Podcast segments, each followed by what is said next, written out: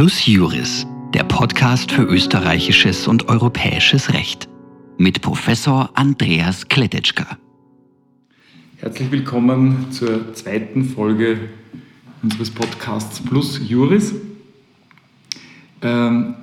Unser heutiges Thema ist Gewährleistung und Nachhaltigkeit und ich habe zu diesem Thema meinen Freund und Kollegen Wolfgang Faber eingeladen. Wir sind beide Professoren in Salzburg, an der Paris-Lodron-Universität Salzburg. Guten Morgen, Wolfgang. Guten Morgen. Du bist auch Vorsitzender des Senats der Universität, aber ich habe dich nicht in dieser Funktion hier eingeladen, sondern als Spezialist für das Gewährleistungsrecht. Und da tut sich ja jetzt einiges. Vielleicht erzählst du mal, was da die neuesten Entwicklungen sind. Ja, sehr gern. Also es gibt seit Frühjahr 2019 zwei neue EU-Richtlinien, die sich mit dem weiteren Kreis des Gewährleistungsrechts befassen. Es sind zwei Verbraucherschutzrichtlinien von der Ausrichtung her. Die eine befasst sich mit Gewährleistung und anderen Themen im Bereich der Bereitstellung digitaler Inhalte. Die zweite befasst sich mit dem Gewährleistungsrecht im Warenkauf. Diese zweite Richtlinie soll die jetzt knapp 20 Jahre alte Verbrauchsgüterkaufrichtlinie ersetzen. Beide Richtlinien sind bis zum Anfang Juli 2021 umzusetzen und sollen dann mit 01.01.2022, also quasi angewendet werden im Umsetzungsrecht in den Mitgliedstaaten.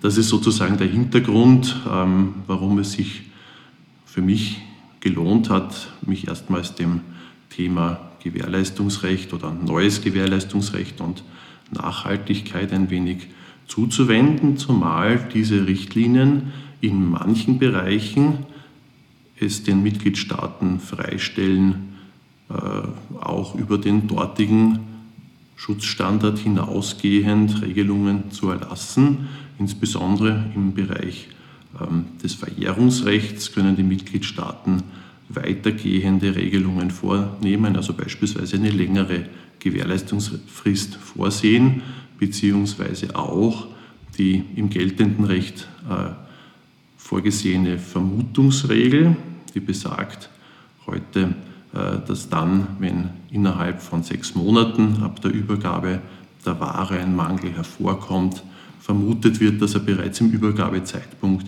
vorhanden war.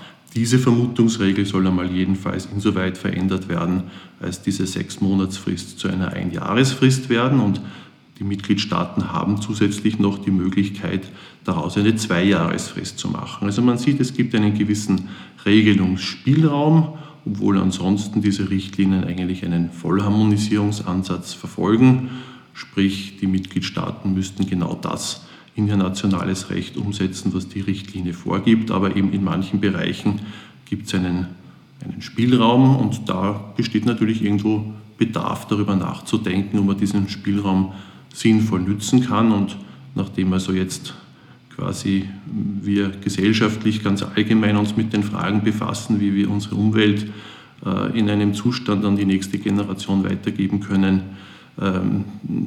so dass es noch ein lebenswerter Zustand ist, stellt sich für mich als Professor für Zivilrecht die Frage, ob wir auch in unserem quasi angestammten Rechtsbereich Möglichkeiten haben, einen gewissen, wenn auch kleinen Beitrag zu leisten, dahingehend, dass eben beispielsweise eben mit Ressourcen schonend umgegangen wird, dass also nicht auf Müllhalde produziert wird und konsumiert wird und so weiter. Und diese Fragestellung hat mich also dann ein wenig gepackt und Anlass gegeben, mich damit ein wenig näher auseinanderzusetzen.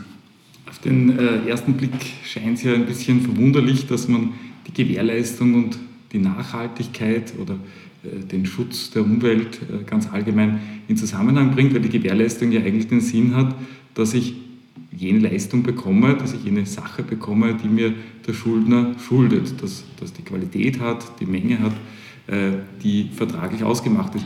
Wie kommt da die Nachhaltigkeit ins Spiel und was verstehst du hier unter Nachhaltigkeit?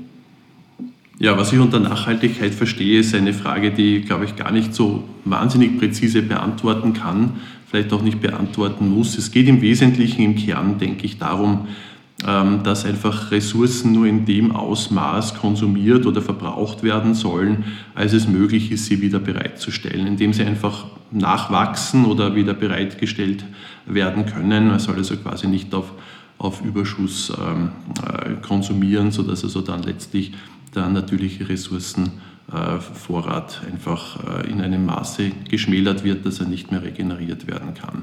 Das ist sowohl in etwa eine vielleicht gängige Nachhaltigkeitsdefinition, da bin ich nicht der Spezialist und es geht mir eigentlich auch jetzt gar nicht genau darum, also irgendwo auf diesem Gebiet irgendwie wissenschaftlich tätig zu werden. Es geht eigentlich darum, irgendwo die Frage zu stellen, wie man mit dem Zivilrecht da etwas Sinnvolles bewegen kann. Damit sind wir beim Kern der Frage. Die Gewährleistung soll ja, wie du richtig sagst, im Grunde sicherstellen, dass die erwerbende Partei die Leistung erhält, die ihr vertraglich zugesagt war oder die man berechtigterweise erwarten konnte, und soll eben Rechtsbehelfe zur Verfügung stellen, die Sanktionen einführen, wenn das eben gerade nicht der Fall ist. Und nun kann es natürlich sein, dass quasi ein Produkt, das man erwirbt, zu einem Zeitpunkt dann seine Funktionsfähigkeit aufgibt, mit dem man nicht gerechnet hat. Also das ist ja etwas, was man teilweise in der eigenen Erfahrung schon erlebt hat oder zumindest aus der Medienberichterstattung kennt. Beispielsweise ein gekauftes Mobiltelefon stellt also seine Funktionsfähigkeit zufällig unter Anführungszeichen nach 2,5 Jahren ein, also zu einem Zeitpunkt, wo eben quasi die derzeit vorgesehenen Mängelrechte dann nicht mehr geltend gemacht werden können, oder die Glühbirne ist also zufälligerweise genau nach 1000 Betriebsstunden nicht mehr funktionsfähig und so weiter. Also Dinge, die wir zusammenfassen unter geplanter Obsoleszenz, also quasi einer vom Hersteller schon mitgedachten Maximalverwendungsdauer, sind also ein Ansatzpunkt, sich quasi hier unter dem Gewährleistungsthema mit dieser Nachhaltigkeitsfrage zu befassen.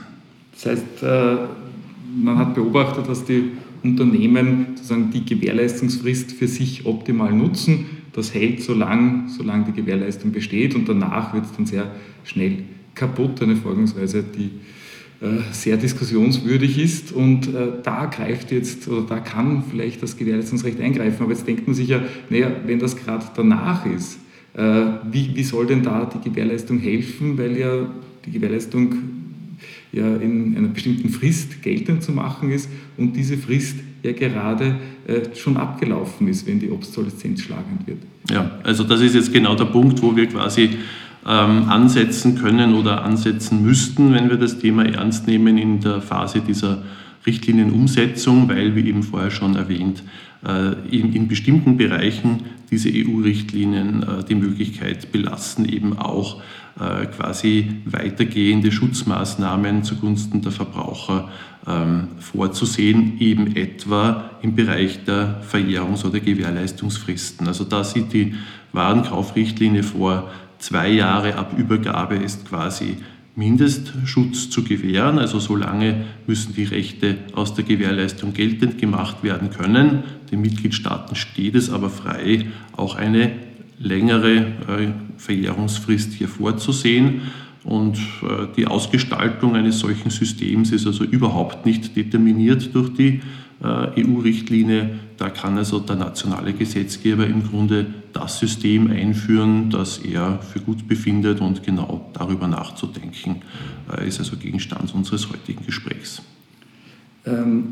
Jetzt stellt sich für mich schon einmal die Frage, wie bringe ich denn diese Obsoleszenz, dieses bewusste Verkürzen der Gebrauchsdauer und den Mangelbegriff zusammen? Ist das ein Mangel, wenn etwas eben nur 3 Jahre hält, obwohl es in Wahrheit vielleicht 5 oder gar 10 Jahre halten könnte? Gibt dazu die Richtlinie, die neue Warenkaufrichtlinie, eine Antwort? Also eine unmittelbare Antwort, die man also quasi dem Gesetzestext einfach nur herauslesen müsste, gibt sie nicht. Aber sie enthält schon einige sehr deutliche Anhaltspunkte in dem Mangelbegriff, den du gerade angesprochen hast. Gibt es quasi eine Art neues System und auch etwas stärker aufgefächert als früher.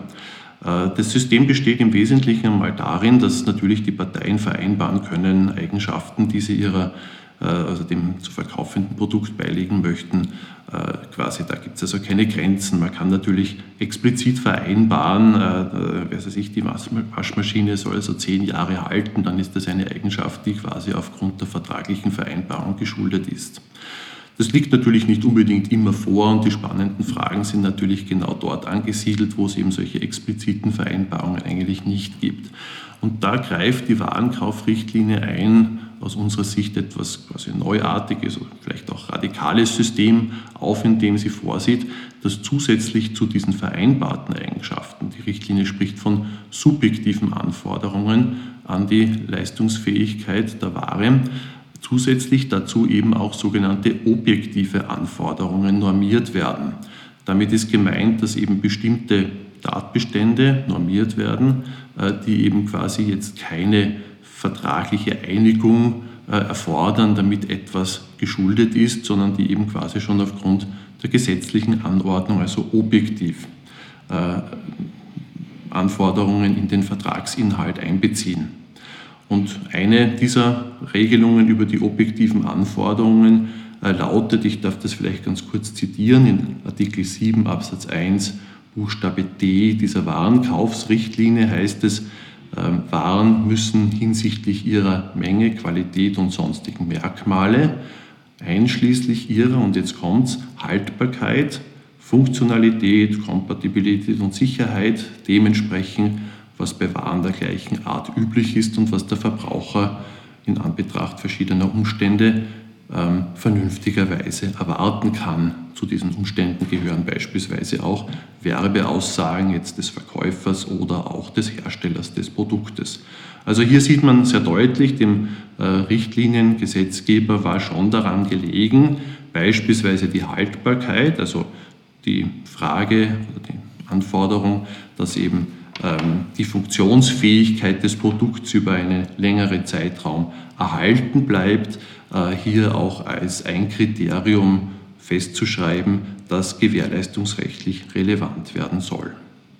Das ist ja fast ein bisschen eine Revolution im Gewährleistungsrecht, dass hier neben den subjektiven, das heißt neben den Anforderungen, die im Vertrag vereinbart sind, auch objektive Anforderungen für das Bestehen eines Mangels hier ausschlaggebend sind.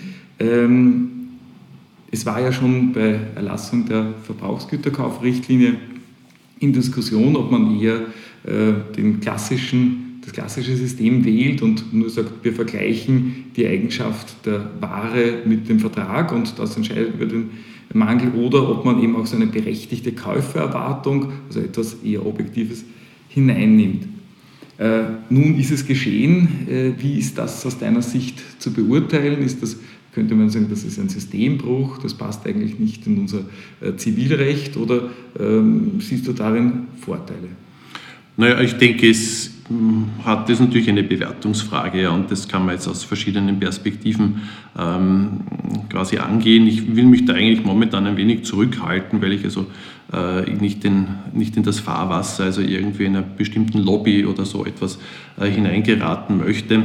Aber an sich, glaube ich, kann man mit diesen objektiven Anforderungen relativ gut leben, weil sie quasi jetzt Standards einfach etablieren oder zumindest zum Durchbruch verhelfen können, die eben quasi einer allgemeinen Erwartungshaltung entsprechen. Worüber man sehr, sehr lebhaft und mit Berechtigung diskutieren kann, ist die Frage, die aber jetzt für uns heute nicht so sehr im Zentrum stehen wird, quasi inwieweit soll es möglich sein, durch Vereinbarung von diesen objektiven Anforderungen wieder abzugehen. Also da sieht die Richtlinie ein durchaus radikales System vor, in dem bestimmt wird, ein solches vertragliches Unterschreiten der objektiv geschuldeten Anforderungen soll nur dann möglich sein, wenn der Verkäufer vor Vertragsabschluss eigens über ein bestimmtes Merkmal, in dem eben diese objektive Anforderung unterschritten wird, den Käufer in Kenntnis setzt und dann eben auch der Käufer ausdrücklich dieser Abweichung zustimmt, und zwar auch gesondert zustimmt, nicht quasi in der Vertragserklärung, sondern quasi noch ein zweites Mal. Das ist natürlich ein relativ komplizierter Vorgang, der gerade im stationären Handel, im stationären Warenhandel also besonders schwer umsetzbar ist, und ob das sein muss, das kann man also sehr, sehr lebhaft diskutieren, aber ist jetzt nicht unbedingt für unseren Themenbereich spezifisch. Also zusammengefasst, mit diesen objektiven Anforderungen an sich kann man, glaube ich, relativ gut leben, und sie bieten auch dann quasi für manche Aspekte jetzt gerade unseres Haltbarkeitsthemas Anknüpfungspunkte, wie man also hier zu Lösungen gelangen kann. Du hast vorher schon darauf hingewiesen, dass es gerade diese Litera D des Artikel 7 Absatz 1 ist, die dich auf die Idee gebracht hat, dass du dich mit der Nachhaltigkeit beschäftigst, weil dort die Haltbarkeit erwähnt ist. Jetzt weiß ich aber nicht, wie lang darf ich denn darauf vertrauen oder wie lang soll das haltbar sein, wenn ich das klassische System hätte, ich schaue nur auf den Vertrag, dann ist es ja eine Frage der Vertragsauslegung. Jetzt habe ich aber objektive Kriterien. Woher kommt nun die Gebrauchsdauer, die hier letztlich geschuldet ist und für die der Verkäufer einzustehen hat? Ja, leider gibt es auch dafür wieder keine ganz einheitliche Antwort. Die Richtlinie oder der Richtliniengesetzgeber hat sich offensichtlich ursprünglich vorgestellt, dass das Gewährleistungsrecht hier so eine Art ergänzende Funktion ausüben soll, also quasi das Haltbarkeitsthema nicht per se löst, sondern in Kombination mit anderen Mechanismen. Nur das Problem ist momentan, diese anderen Mechanismen gibt es halt, jedenfalls auf EU-Ebene entweder nicht oder nur sehr spärlich. Woran man denken könnte, ist, dass quasi auf EU-Ebene produktspezifische Regulatorien erlassen werden, die eben beispielsweise vorsehen, eine Waschmaschine hat jedenfalls beispielsweise 10 Jahre zu halten, funktionsfähig das sein, oder eine bestimmte Anzahl von Waschgängen sollte sie jedenfalls aushalten. Das ist denkbar, und solche Vorschriften gibt es auf EU-Ebene zum Teil durchaus, und zwar auf der Grundlage der sogenannten Ökodesign-Richtlinie, die es also bereits seit dem Jahr 2009 gibt, können Verordnungen erlassen werden, die bestimmte Produktkategorien erfassen und dafür verschiedene Vorgaben machen. Da geht es eigentlich in erster Linie um Energieeffizienz, aber zum Teil eben auch um andere Kriterien, wie eben beispielsweise die Lebensdauer. Wenn also solche Vorgaben existieren, dann wird man natürlich sehr leicht den Schluss ziehen können, mit Bezugnahme auf unseren Artikel 7 Absatz 1 Buchstabe D, den wir vorher schon besprochen haben, und sagen, gut, wenn es also solche Vorgaben da sind, dann wird ein Verbraucher auch vernünftigerweise erwarten können, dass eben die dort gemachten Vorgaben eingehalten werden und so. Also kann das dann quasi in den Vertragsinhalt einbezogen werden. Das ist jedenfalls einmal eine Situation, wo man mit diesen objektiven Kriterien relativ leicht, glaube ich, und auch einigermaßen verlässlich zum Ziel kommt und eine bestimmte Haltbarkeitsdauer sich eben ermitteln lässt. Das heißt, da würde jetzt das öffentliche Recht, öffentliche Unionsrecht vorschreiben, für eine bestimmte Produktkategorie ist eine Mindesthaltbarkeitsdauer, Mindestverwendungsdauer vorgesehen, wenn es das unterschreitet. Aber jetzt hast du gesagt, das gibt es ja ganz, ganz selten nur. Was machen wir in den anderen Fällen? Ja, also in den anderen Fällen kann man jetzt einmal entweder hoffen, dass noch sich etwas bessert, und es gibt ja unterschiedliche Mechanismen, die hier in Frage kommen könnten, und wir werden dann zum Schluss wohl auch noch diskutieren, was macht man dann, wenn gar nichts vorliegt. Aber an weiteren möglichen Instrumenten wäre zu denken, etwa daran, dass man Informationspflichten, also vorvertragliche Informationspflichten, die das EU-Recht ja eigentlich schon sehr weitgehend vorschreibt, im Verbrauchervertragsbereich einfach insofern auch noch ein wenig ergänzt, als man dort beispielsweise eine Mindesthaltbarkeit als Informationsinhalt vorsieht. Wenn das vorgeschrieben ist, wie andere Dinge eben auch, man muss informieren über ein Rücktrittsrecht im Online-Kauf oder andere Dinge, wenn also hier einfach einmal über eine bestimmte Sacheigenschaft, nämlich auf die Haltbarkeit, die zu erwartende, zu informieren ist, dann hätte man natürlich damit auch ein schönes Instrument in der Hand. Wenn die Information dann gewährt wird vom Verkäufer, dann ist das etwas, woran das Gewährleistungsrecht auch wieder sehr bequem anschließen kann. Das wird dann Vertragsinhalt, und wenn die Eigenschaft dann nicht vorliegt, na, dann gibt es eben Gewährleistungsbehelfe, die man geltend machen kann. Und hat der Unionsgesetzgeber diesen Weg gewählt? Hat er diese Informationspflicht vorgesehen, dass ich sagen muss, dieses Produkt hält mindestens so und so lange? Na, das ist eben leider gerade auch wieder nicht der Fall.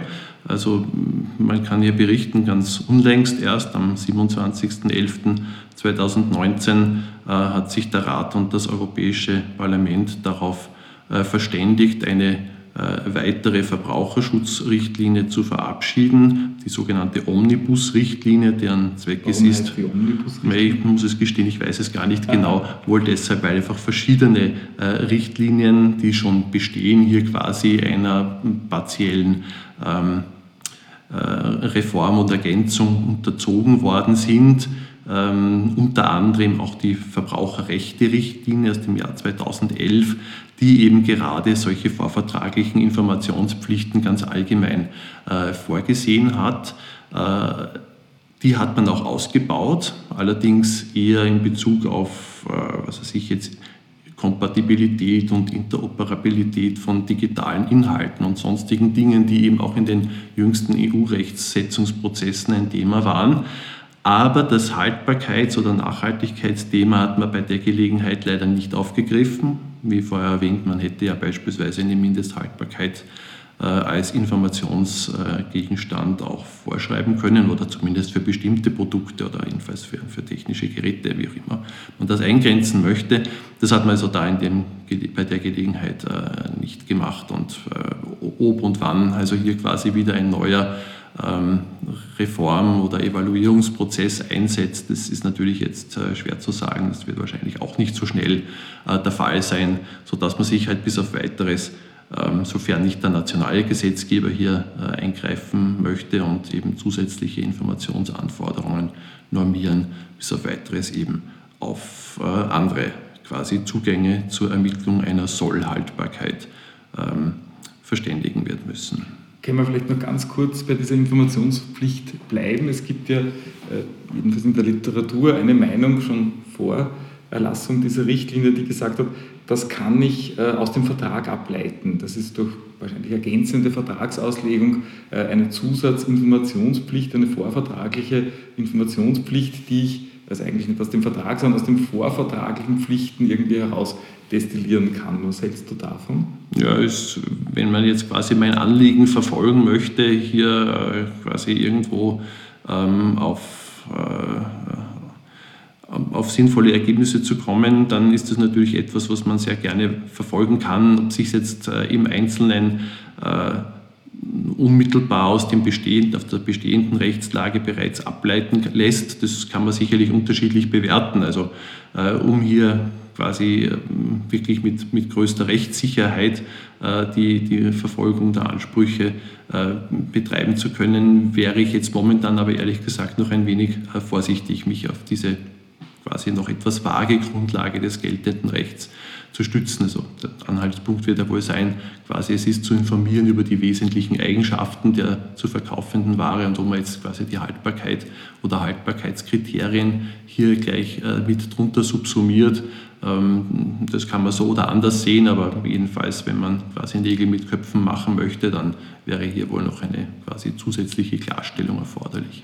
Das heißt auch mit den Informationspflichten, damit, dass der Verkäufer sagt, wie lange das halten muss, werden wir wahrscheinlich auch nicht zurande kommen. Gibt es noch andere Wege? Ja, also man wird wohl noch warten müssen, um hier quasi irgendwie restlose Klarheit verschafft zu bekommen.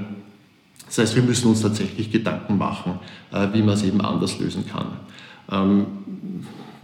Es gibt Studien, die quasi die Rechtslage in verschiedenen europäischen Staaten untersucht haben und da natürlich quasi auch Modelle gefunden haben, wie man das angehen könnte. Das wäre eben beispielsweise dadurch möglich, dass eben jetzt nicht der Gesetzgeber tätig wird, um Mindesthaltbarkeiten vorzuschreiben, sondern dass das auch durch andere Organisationen übernommen werden könnte. Das ist beispielsweise in den Niederlanden der Fall, wo sich für verschiedene wichtige Produktkategorien Verbraucherschutzorganisationen und Industrievertreter zusammentun und quasi in gewissen Zeitabständen eben sich darauf verständigen, dass eben bestimmte Produktkategorien eine bestimmte Haltbarkeit aufzuweisen haben. Das setzt natürlich voraus, dass die entsprechenden Player bereit sind, hier zum Konsens zu kommen und dass ein solches Modell funktioniert. Auch dagegen ist ja nichts einzuwenden und wenn da irgendwie eine vernünftige Antwort dann vorliegt, dann wird man natürlich auch wieder im Gewährleistungsrecht über die vernünftigen Käufererwartungen anknüpfen können und darf zu einer Lösung gelangen. Jetzt realpolitisch in Österreich, würde ich sagen, steht uns das nicht unmittelbar bevor. Also wir müssen weitersuchen, ob es eben sonstige Möglichkeiten gibt, hier Lösungen zu entwickeln. Das wäre fast so eine sozialpartnerschaftliche Absolut, Lösung. Ja genau. Also wir denken irgendwo in den Bereich der Ö-Normung oder anderes, aber einfach noch viel, viel informeller und sowas kann es natürlich theoretisch geben. Jetzt momentan sehe ich da nicht so wahnsinnig viel Licht am Horizont, dass sich das in naher Zukunft verwirklichen lässt. Das heißt, wir müssen zurück zum Gewährleistungsrecht und die Frage stellen, ob man einfach mit dem quasi jetzt nackten Gesetzestext auch zu einem Ergebnis kommt. Und ich denke, es impliziert quasi das neue System, das wir dann ab 2022 haben werden, schon einen gewissen Ansatz in die Richtung. Anzuknüpfen wäre dabei wieder bei den objektiven Anforderungen an die Vertragsmäßigkeit, also insbesondere an der Regel, dass geschuldet wird das, was bei Waren der gleichen Art üblich ist und was der Käufer vernünftigerweise erwarten kann. Und wenn man versucht, also hier eine Sollhaltbarkeit zu ermitteln, dann wird man wohl zumindest einmal vage Erwartungen irgendwo sozusagen mit dem gesunden Menschenverstand ermitteln können. Also beispielsweise jetzt ein Mobiltelefon also nicht genau 2 Jahre und ein Vierteljahr erhalten wird, sondern doch noch deutlich länger. Oder wenn man an Gebrauchsgegenstände im Haushalt wie Waschmaschinen, Geschirrspüler etc. denkt, das werden sicherlich mehrjährige Zeiträume sein, wo ein solches Gerät funktionieren sollte. Jetzt wird man natürlich sagen aus der Verkäufersicht, na hoppala, wenn es jetzt nur darum geht, vernünftige Käufererwartungen sollen den Standard für die Haltbarkeit bieten, dann ist das ja im Grunde eine besondere Rechtsunsicherheit, die sich aufgrund eines solchen Maßstabes ergibt. Und dem ist jetzt einmal grundsätzlich zuzustimmen. Also die konkreten Antworten auf den ersten Schritt sind wohl nicht immer so einfach zu finden, aber der Effekt geht ein bisschen weiter. Diese Unsicherheit, die sich für die Unternehmerseite ergibt, die kann ja oder sollte vielleicht Anreiz sein, der Unsicherheit durch eigenes Verhalten zu entgehen. Und das ist durchaus möglich. Denn in dem Moment, wo eben ein Verkäufer den Schritt wagt, sich aus der Unsicherheit dadurch zu befreien, dass man einfach mal konkrete Angaben über die Haltbarkeit in die Welt setzt, auf die dann der Käufer Bezug nehmen kann, dann wird eben genau die vom Verkäufer selbst definierte Haltbarkeitsdauer Vertragsinhalt, was den Vorteil hat, der kennt das Produkt, hoffentlich jedenfalls, kann sich auf Herstellerangaben diesbezüglich stützen, kann Angaben machen, die eben für das konkrete Produkt spezifisch zutreffen, also quasi ein hochwertiges, kann also mit einer längeren Haltbarkeitszusage mehr oder weniger versehen werden, ein billigeres Produkt mit einer vielleicht auch niedrigeren, und so quasi kann man also die Angabe machen, die für das eigene Produkt zutrifft, und das Ganze führt irgendwo auch zu einer Stärkung des Wettbewerbs, die aufgrund von Verbraucherinformation irgendwo auch belebt wird. Also insoweit würde ich sagen, kann eben dieses System mit den berechtigten Käufererwartungen über eine anfangs zu beklagende vielleicht Unsicherheit mittelbar doch dazu beitragen, dass halt Unternehmer es einfach selbst in die Hand nehmen, Klarheit zu schaffen, was darf man erwarten vom Produkt, und daran kann das Gewährleistungsrecht dann anknüpfen. Sehr fein. Wenn ich jetzt draufkomme, ich habe den Verdacht, mein Gerät funktioniert jetzt nicht und das liegt daran, dass eben die Gebrauchsdauer unter dem Erwartbaren gelegen ist, was mache ich dann? Welche Möglichkeiten gibt mir dann die Richtlinie? Welche Möglichkeiten kann ich aus dem neuen Gewährleistungsrecht da ableiten? Naja gut, die Richtlinie selber geht jetzt einmal noch nicht sonderlich weit. Wir haben jetzt bislang über einen Aspekt gesprochen, nämlich quasi, wie ermitteln wir die Dauer über die eben das Produkt haltbar sein soll. Das ist ein Aspekt. Ja. Der zweite Aspekt ist natürlich dann die Frage, habe ich aufgrund des geltenden Gewährleistungsrechts tatsächlich die Möglichkeit, dann auch zeitlich gesehen hier noch Ansprüche geltend zu machen. Ich meine, die Ansprüche sind bekannt inhaltlich. Es geht darum, dass man also entweder einen Austausch begehren könnte oder eine Verbesserung, gegebenenfalls den Preis zu mindern oder den Vertrag aufzulösen. Aber der wesentliche Aspekt ist gerade beim Haltbarkeitsthema wird sein, quasi ist das fristenmäßig überhaupt noch möglich. Und wir haben ja anfangs schon gesagt, diesbezüglich gibt die Richtlinie eigentlich keine genauen Antworten. Mit der einen Ausnahme eben 2 Jahre muss also die Frist jedenfalls zumindest sein. Darüber hinaus kann ein nationaler Gesetzgeber tätig werden. Und das ist jetzt quasi der zweite Aspekt bei der Haltbarkeit, nämlich die Frage, ringt sich unser österreichischer nationaler Gesetzgeber dazu durch, tatsächlich eben über einen längeren Zeitraum als 2 Jahre den Zugang zu Gewährleistungsbehelfen zu eröffnen. Das heißt, wir können aufgrund der Richtlinie eigentlich hier noch keine quasi längere Inanspruchnahme von Gewährleistungsrechten den Verkehrskreisen zusagen, sondern da muss der Gesetzgeber tätig werden. Gibt es Argumente dafür, diese Frist jetzt zu verlängern? Jetzt kann man natürlich sagen, ja, umso länger die Frist, umso besser, aber da würden jetzt natürlich die Unternehmer sagen, na, ganz so ist es nicht, weil das belastet uns ja, das könnte ja auch den Wirtschaftsstandort Österreich belasten. Aber ich meine jetzt gar nicht diese politischen oder wirtschaftlichen Gründe. Gibt es Argumente aus dem Recht heraus, die für oder gegen eine Verlängerung dieser Frist sprechen? Naja gut, also was dafür spricht, ist natürlich irgendwo weitgehend politisch getragen, aber jetzt politisch nicht im Sinn von parteipolitisch oder jetzt auch unbedingt Verbraucher- oder Unternehmerschutz. Ich denke mal, die ganze Thematik ist etwas, was jetzt nicht auf die Verbrauchergeschäfte beschränkt werden sollte, sondern eine ganz allgemeine Sache ist. Also ich glaube, es bedarf einer grundsätzlichen rechtspolitischen Bewertung, die sagt, gut, Haltbarkeitsförderung ist grundsätzlich etwas Positives, weil einfach der Ressourcenverbrauch dadurch gemindert werden kann. Ich glaube, da kommen wir um jetzt ein rechtspolitisches Statement nicht herum, das einfach diese Entscheidungen tragen kann. Dann natürlich auch irgendwo ein jetzt rein juristisch-dogmatisches Argument wird sein, also Anknüpfungspunkt einer Gewährleistungshaftung ist immer, dass einfach eine vertraglich geschuldete Eigenschaft nicht vorliegt. Ja? Dass es eine Störung der subjektiven Äquivalenz der Ausgangspunkt ist, und quasi alle Arten von Gewährleistungsfristen haben irgendwie die Funktion, diesem an sich zustehenden Recht irgendwo eine zeitliche Grenze zu verpassen.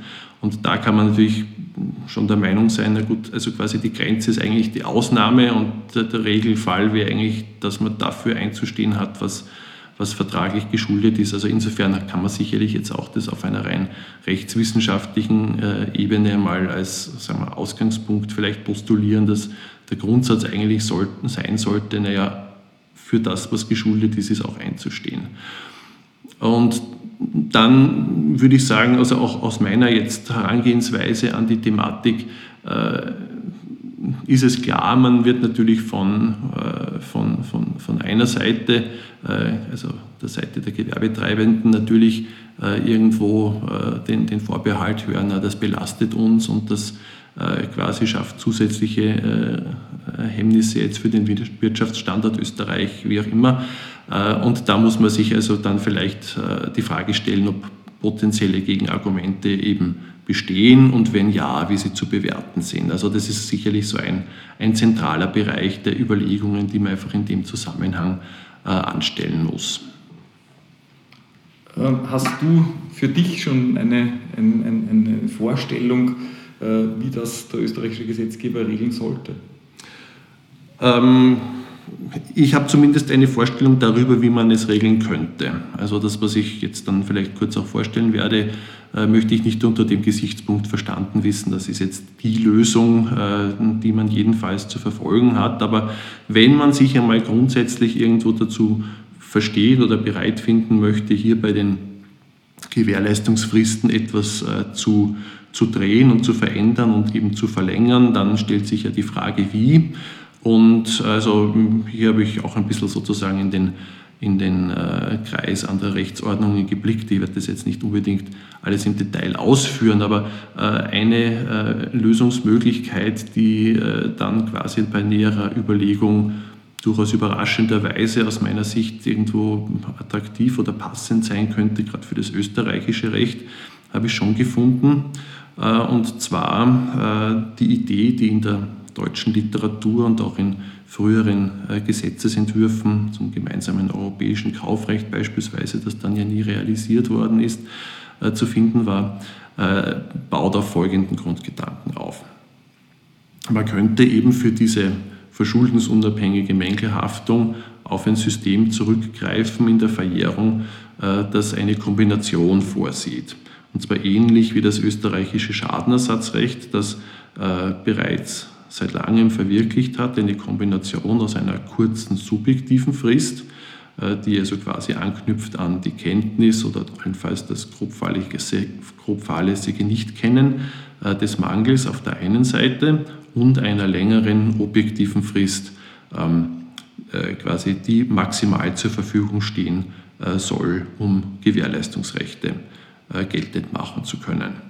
So der Vorschlag, der hier aus der deutschen Literatur kommt, mehrfachen Publikationen, ist, dass eben eine solche kurze subjektive Frist 3 Jahre betragen könnte oder nach dem Vorschlag des gemeinsamen europäischen Kaufrechts 2 Jahre ab Kenntnis des Mangels oder ab kennen müssen des Mangels und das Ganze quasi kombiniert mit einer 10-jährigen objektiven Frist, also 10 Jahre nach der Übergabe quasi ist Definitivschluss, danach können eben Mängel dann doch nicht mehr geltend gemacht werden, jedenfalls nicht aus dem Gewährleistungsrecht. Das wäre also jedenfalls mal ein Vorschlag, über den man näher nachdenken könnte. Haben wir das nicht schon irgendwie, weil ja neben der Gewährleistung auch Schadenersatz geltend gemacht werden kann und wie du ja schon gesagt hast, haben wir dort das System von subjektiver und objektiver Frist schon. Ist damit nicht eigentlich das Auslangen zu finden? Brauchen wir wirklich was Neues? Naja, also diese Parallelität oder die potenzielle Parallelität mit dem Schadenersatzrecht wäre eigentlich jetzt aus meiner Sicht, wenn man jetzt dann quasi daran geht, diesen möglichen Vorschlag ein wenig zu analysieren, einer eigentlich der wesentlichen Punkte, dass es im Grunde gar nicht so ein sagenhafter Fremdkörper wäre für das österreichische Recht, wenn man hier mit der Gewährleistung einfach, also zwar nicht ganz nachzieht und genau das gleiche System entwickelt wie beim Schadenersatzrecht mit den gleichen Fristen, maximal 30 Jahre, aber doch quasi in der Grundkonzeption etwas Ähnliches quasi anstreben könnte. Und eines der wesentlichen Argumente eben quasi für so ein neues Gewährleistungsfristenregime wäre in der Tat aus meiner Sicht, dass damit ja einem quasi funktional weitgehend entsprechenden Anspruchstyp man sich sukzessive an oder in einem gewissen Grade annähern würde. Warum spreche ich hier von einem funktional vergleichbaren Anspruchstyp? Das sind einmal zwei wesentliche Aspekte. Das eine ist, dass quasi der Ursprung des Anspruchs, quasi die mangelhafte Leistungserbringung, ja in beiden Fällen dasselbe ist. Das ist Anknüpfungspunkt für das Gewährleistungsrecht, das ist in gleicher Weise auch Anknüpfungspunkt für Schadenersatzansprüche, die wegen des Mangels geltend gemacht werden können. Und der zweite Aspekt geht dahin, dass ja auch inhaltlich, also vom Anspruchsinhalt, der Schadenersatzanspruch nach § 933a ABGB und jenaus Gewährleistung eigentlich teilweise identisch ist mit Verbesserungs- und Austauschansprüchen und in den anderen Fällen zumindest eine große Ähnlichkeit besteht, also Preisminderung und Geldersatz oder eben auch die Vertragsaufhebung oder Geldersatzansprüche, die dem im Wesentlichen nahe kommen. Das sind Risiken, die sich für den Übergeber zeitigen können aus der mangelhaften Leistungserbringung, die eigentlich relativ ähnlich sind und die quasi auch von der Rechtsordnung relativ ähnlich sanktioniert werden. Und da könnte man natürlich schon das Argument ableiten, naja, wenn das quasi jetzt auf der materiellrechtlichen Ebene so starke Ähnlichkeiten aufweist, also warum sollte man das nicht auch verjährungsrechtlich zumindest einigermaßen vergleichbar regeln? Also warum muss es unbedingt sein, dass die Gewährleistung 2 Jahre nach der Übergabe dann aufhört, obwohl eine Eigenschaft geschuldet war und die nicht vorliegt, und den Schadenersatzanspruch kann man so viel länger geltend machen. Das wäre mal ein wesentliches Argument, dass man hier eigentlich für eine, also zwar nicht ganz Gleichbehandlung, aber doch für eine ähnliche Behandlung ins Treffen führen könnte. Aber könnte man dagegen nicht einwenden, das ist ja sehr überzeugend, wenn der Verkäufer auch gleichzeitig der Hersteller ist, aber das passt vielleicht nicht ganz so gut, wenn das nur der Händler ist, der selber, dem selber gar kein Vorwurf zu machen ist, dass die Ware jetzt einen Mangel aufweist und der deswegen auch kein Verschulden hat und deswegen schadenersatzrechtlich ja gar nicht haftet. Ja, das ist natürlich eins der sicherlich auch wesentlichen Aspekte, die man da bedenken muss. Also ich will auch nicht sagen, quasi alles ist gleich, aber doch zumindest es bestehen weitergehende Ähnlichkeiten, die zumindest für eine Annäherung sprechen könnten. Jetzt sagst du richtig, quasi die unmittelbare Gleichbehandlung wäre dann vielleicht stärker geboten, wenn der Käufer unmittelbar beim Hersteller die Sache erwirbt, weil den wird er dann quasi, wenn so eine Fehlfunktion oder die fehlende Haltbarkeit vorliegt, auch quasi aus der Verschuldenshaftung typischerweise eine Einstandspflicht treffen. Und beim bloßen Händler ist es in aller Regel eben nicht so, weil eben die österreichische Judikatur da relativ restriktiv ist und sagt, gut, quasi jetzt der bloße Händler hat nicht nach § 13a für ein Fehlverhalten des Herstellers einzustehen. Das heißt, der Hersteller ist nicht erfüllungspflichtig. Die Hilfe des Händlers, zumindest in den Normalkonstellationen. Das ist zu berücksichtigen natürlich in irgendeiner Art und Weise. Wenn man sich es näher überlegt, sieht man allerdings auch, dass es gewisse Aspekte gibt, die eben hier quasi eine gewisse Relativierung jetzt dieses Gegenarguments auch wieder zulassen. Das eine ist, dass ja gerade in diesem Bereich der vertraglichen Schadenersatzhaftung es immer am Verkäufer als Schädiger liegt, gemäß § 1298 ABGB, sich quasi frei zu beweisen, sich zu entlasten, also die Haftung abzuwenden, dadurch, dass nachgewiesen wird, man hat ja ohnehin alles, was quasi objektiv geboten war, getan, um eben die Schädigung des Käufers zu vermeiden. Und diese Art von Entlastungsbeweis wird so rein tendenziell natürlich einem Verkäufer mit Fortlauf der Zeit, also mit einem größeren zeitlichen Abstand zur Übergabe tendenziell schwerer gelingen, als das vielleicht ursprünglich der Fall war, weil also keine Dokumentation vorhanden sein wird. Worauf habe ich gerade hingewiesen in dem konkreten Verkaufsgespräch? Habe ich Stichproben gemacht? Habe ich Untersuchungen ordnungsgemäß durchgeführt und Ähnliches? Insofern quasi nähert sich jetzt das Haftungsrisiko aus der Gewährleistung und aus dem Schadenersatzanspruch mit der fortschreitenden Zeit tendenziell wieder etwas näher an. Aus der Gewährleistung hafte ich nämlich immer quasi, wenn ich mangelhaft erfüllt habe, vorausgesetzt die Gewährleistungsfrist ist lang genug. Und bei der Schadenersatzhaftung hafte ich dann, wenn ich mich nicht entlasten kann hinsichtlich des Verschuldens, und genau diese Entlastung wird einfach mit dem Fortschreiten der Zeit schwieriger. Die könnte man gegen die Verlängerung oder gegen die Argumente, die gegen die Verlängerung gebracht wurden, sagen, der Händler ist ja ohnehin nicht der, der es letztlich tragen soll, weil der ja wiederum Regressansprüche hat. Derzeit sind sie in § 933b ABGB geregelt und dann der wirtschaftliche Nachteil ja eigentlich dann beim Hersteller ankommen soll. Ja, also ich denke, das ist ein ganz wesentlicher Gedanke, den man hier quasi ergänzend immer mitschwingen lassen sollte.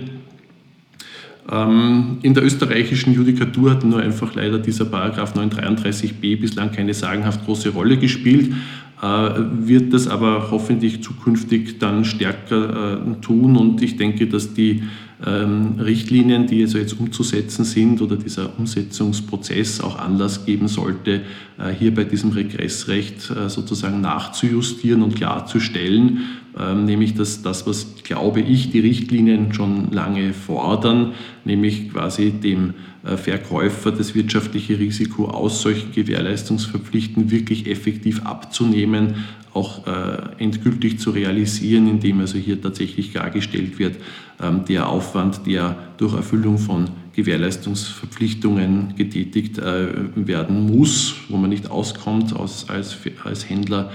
Dieser Aufwand muss also dann quasi auch abgewälzt werden können in der Vertragskette nach oben hin, sodass also dann das letztendliche Risiko also tatsächlich nicht beim Handel liegen bleibt, sondern eben sich dorthin bewegt, wo es eigentlich lokalisiert werden sollte, nämlich bei demjenigen, der das Produkt hergestellt hat und dabei also irgendwie vielleicht schon absichtlich, unabsichtlich, aus welchen Gründen auch immer, braucht dann gar nicht das Thema sein, eine quasi verkürzte oder kurze Lebensdauer zu verantworten hat. Also dieses Instrument ist jedenfalls ein ganz entscheidender Gesichtspunkt. Ich denke, man sollte es stärken, man sollte es ausbauen, man sollte es dann auch quasi in der Rechtspraxis irgendwo stärker heranziehen und mit Leben erfüllen. Es kann natürlich hier einfach auch ein Zusatzargument in der Diskussion sein, die wir gerade führen, nämlich ob man quasi gegenüber dem Letztkäufer eben so eine Einstandspflicht für eine lange Haltbarkeit eben auch verantworten kann oder nicht. Und ich denke mal, da spricht viel dafür, dass eben diese wirtschaftliche Entlastung auch dazu beiträgt, diese Entscheidung rechtspolitisch auch in dem Sinne treffen zu können. Ja, ich glaube, wir werden langsam zu einem Abschluss kommen. Lieber Wolfgang, vielen herzlichen Dank, dass du uns hier über die neue Gewährleistung und die Möglichkeiten mit der Gewährleistung eine Nachhaltigkeit zu bewirken informiert hast. Wenn ich es richtig verstanden habe, würde der europäische Gesetzgeber hier uns alle Möglichkeiten geben, aber der nationale Gesetzgeber muss mit einer vernünftigen Frist dafür sorgen, dass das auch dann wirklich umgesetzt werden kann.